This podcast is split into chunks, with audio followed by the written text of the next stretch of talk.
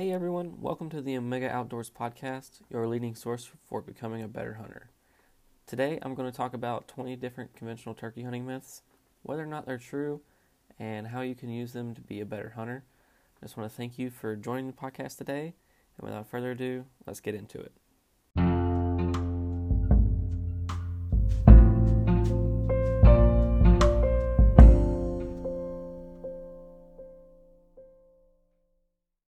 Hey everyone, my name is Patrick Long, and I am the author of Omega Outdoors. Um, today I want to talk about some turkey hunting myths that I recently wrote an article over. Um, there's 20 myths on the article. Here I'm going to go over 10 of them. Um, if you want to see the the total list, you can go over to omegaoutdoors.blog slash turkey hunting myths and check it out there. But the first myth I want to talk about actually is the myth that calling is everything. So when you're turkey hunting, calling is a very important aspect of the hunt, for sure, but it's not everything. Um, a lot of strategists say, you know, call, call, call. You got to use this call and that call at the exact right time, and there is some truth in that. But a big, big factor is also scouting. I know where to look for turkeys. You can't just walk out in the woods and you know start calling and see what happens. Um, you should also um, be able to set up on a turkey once you do find one. So if you you know where to look, um, know what you're doing, you go out there and you do a couple of calls and you hear a gobbler off in the distance. You shouldn't just sit there, sit down right where you are, and start calling him to you. You should set up strategically um, where you know which direction he would be coming from into a good shooting lane and everything like that. So while calling is important, it's not the end all be all of the hunt. The next myth I want to talk about is the myth that turkeys will not cross water. So I think this is more of an old um, wives' tale than anything, but turkeys, you know, sometimes turkeys are a little stubborn, and when it comes to a creek or something, it may be an obstacle if you're calling them over a creek. Um, but at the end of the day, the creek isn't going to be the difference between them getting to their hen and them staying by themselves. They're going to want to get to that hen, and they're going to want to mate and be a successful bird. And in that scenario, you are the hen across the, across the creek or across the stream. So even if you want to say the turkeys aren't going to cross water because you know they don't like water, they don't want to get wet, whatever.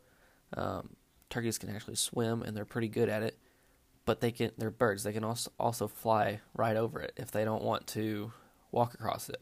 You know, turkeys obviously they prefer to walk, and they walk um, most of the places they go. Normally, they only fly if they're going in and out of roost, or if they're like running away from, you know, they're spooked about something. They'll fly away. But if the if your calling is good enough, and that gobbler wants to get over to the hen, he's definitely going to cross that creek, um, even if it is a small obstacle.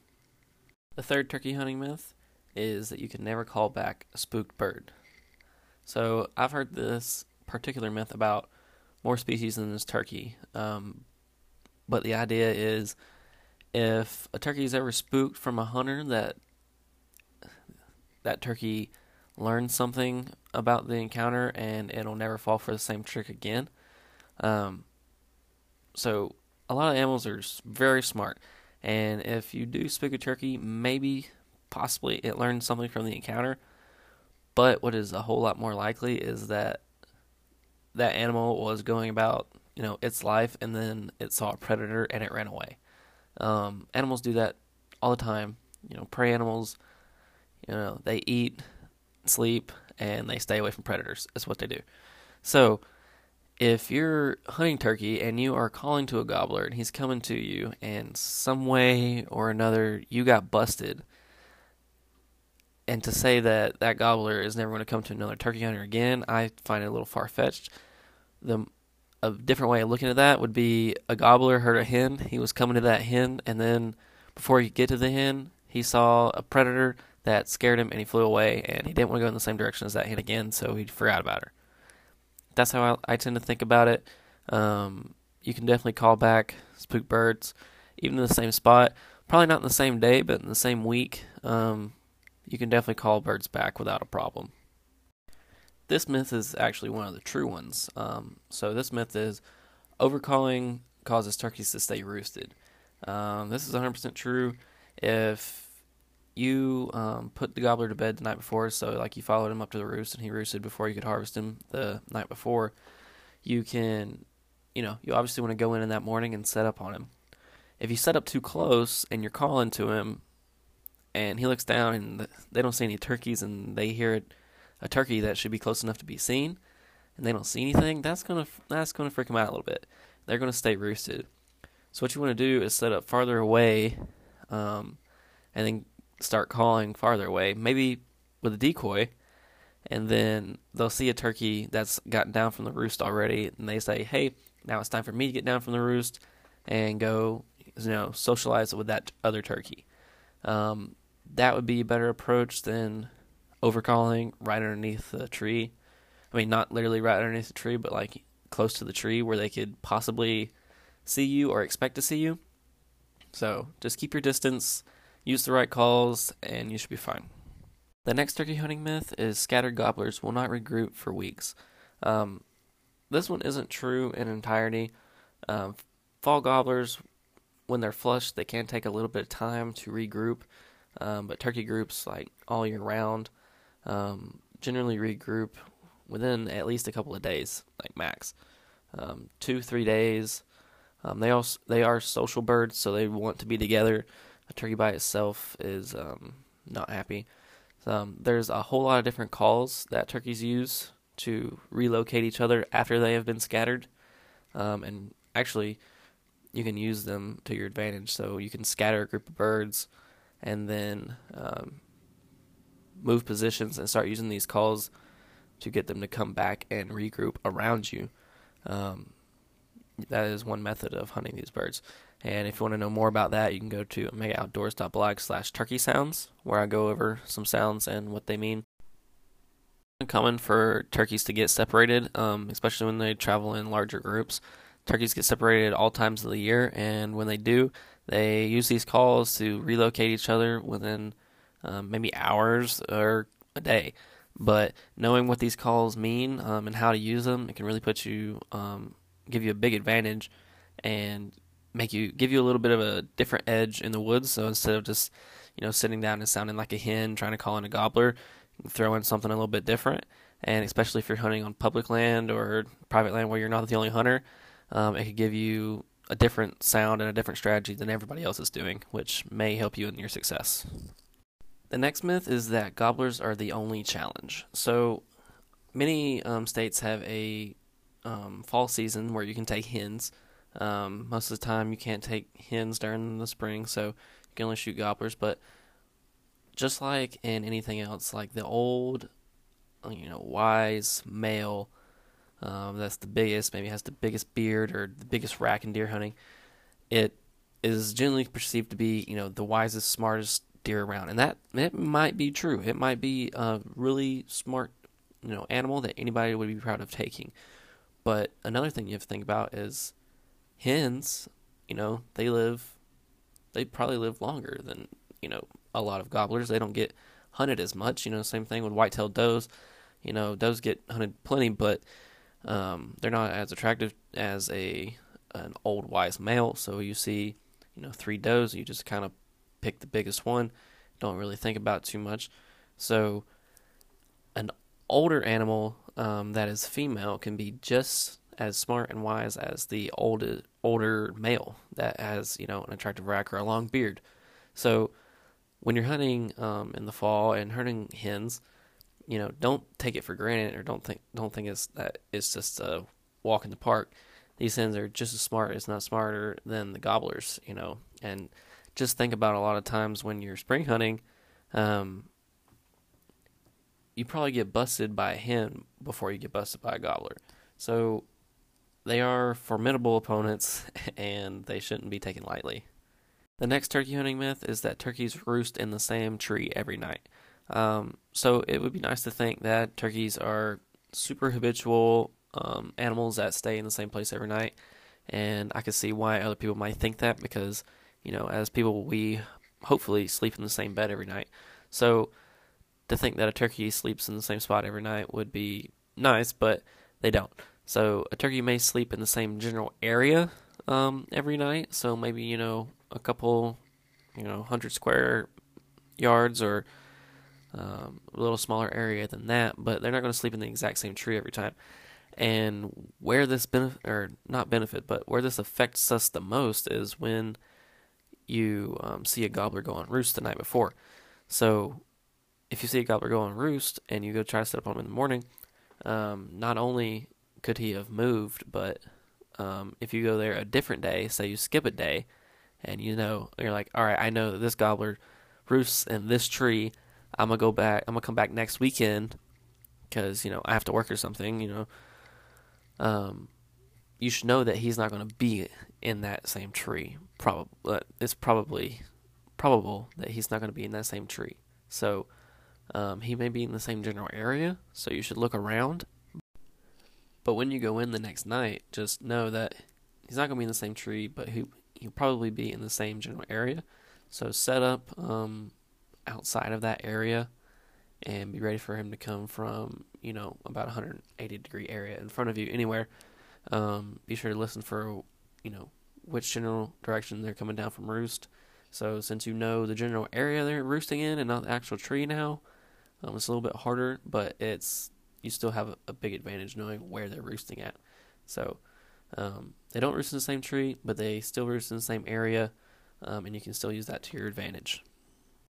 For the next turkey hunting myth, um, turkeys will not cross fences. Um, this one is obviously not true. This is one of the more silly ones, but um, a lot of the times, especially if it's just like a regular barbed wire fence, they can just walk straight through it. Um, especially if it's like just a three prong fence with um, plenty, plenty of spacing. They can fit right through there or jump over the first line and not have a problem. But um, if it is a like a chain link fence um, or more of like a chicken wire type fence, they can just fly right over it.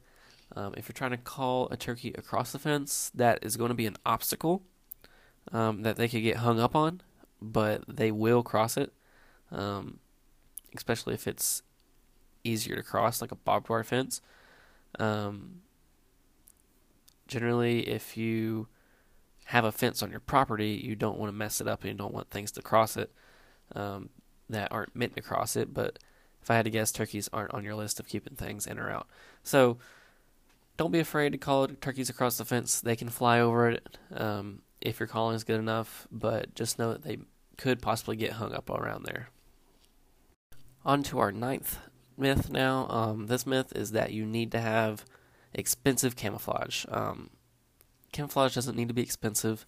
It doesn't need to be, you know, you don't have to have the latest Sitka gear or anything like that. You can have just regular hand me down camouflage, and that will keep you hidden from turkeys. Um, really, um, you see all these commercials about, you know, having the perfect pattern to blend into your perfect environment and having four different you know, sets of um, camo for wherever you go, and like that looks good to you, um, but animals can't really tell that much of a difference. More than anything, camouflage nowadays is made to look good to customers and not really animals. So, um, you can have just a basic pattern that goes with just pretty much everything, and it doesn't need to be expensive. Um, you can get expensive stuff. The expensive stuff is going to be, you know, probably better quality, as in like the quality of the material, but it's not going to make you more hidden. Um, when you're hunting turkeys, you need to have things like you need to have long sleeves, you know, gloves and a face mask, a hat, but it doesn't need to be the most expensive stuff you can find. Um, turkeys see really well, but um, cheap camouflage do, do the trick just fine. Um, what you have to look out for, no matter what you're wearing, is how much you're moving. Your movement will be the first thing to give you away. It doesn't matter if you have the top of the line, best camouflage there is to buy. If you move at the wrong moment and twitch at the wrong time, or um, a hen sees you from the side when you're trying to set up on a gobbler, you're busted. Doesn't matter. So use your hand-me-down camouflage. Use the cheap camouflage whatever you have, Um, but really, to be a successful turkey hunter, you just have to control your movement. So, for our 10th and final myth, um, this myth says that only toms can have beards. Um, we know this isn't true. Um, hens can also have beards. So, actually, around 5 to 10% of hens um, can naturally grow a beard. Um, it's normally um, short, it can get up to 7 to 8 inches long, and it's normally really thin compared to um, a Tom's beard. Um, it'll still be visible and have plenty of hair, but it'll be really thin hair um, and things like that. So, on top of beards, around 1% of hens can actually grow spurs.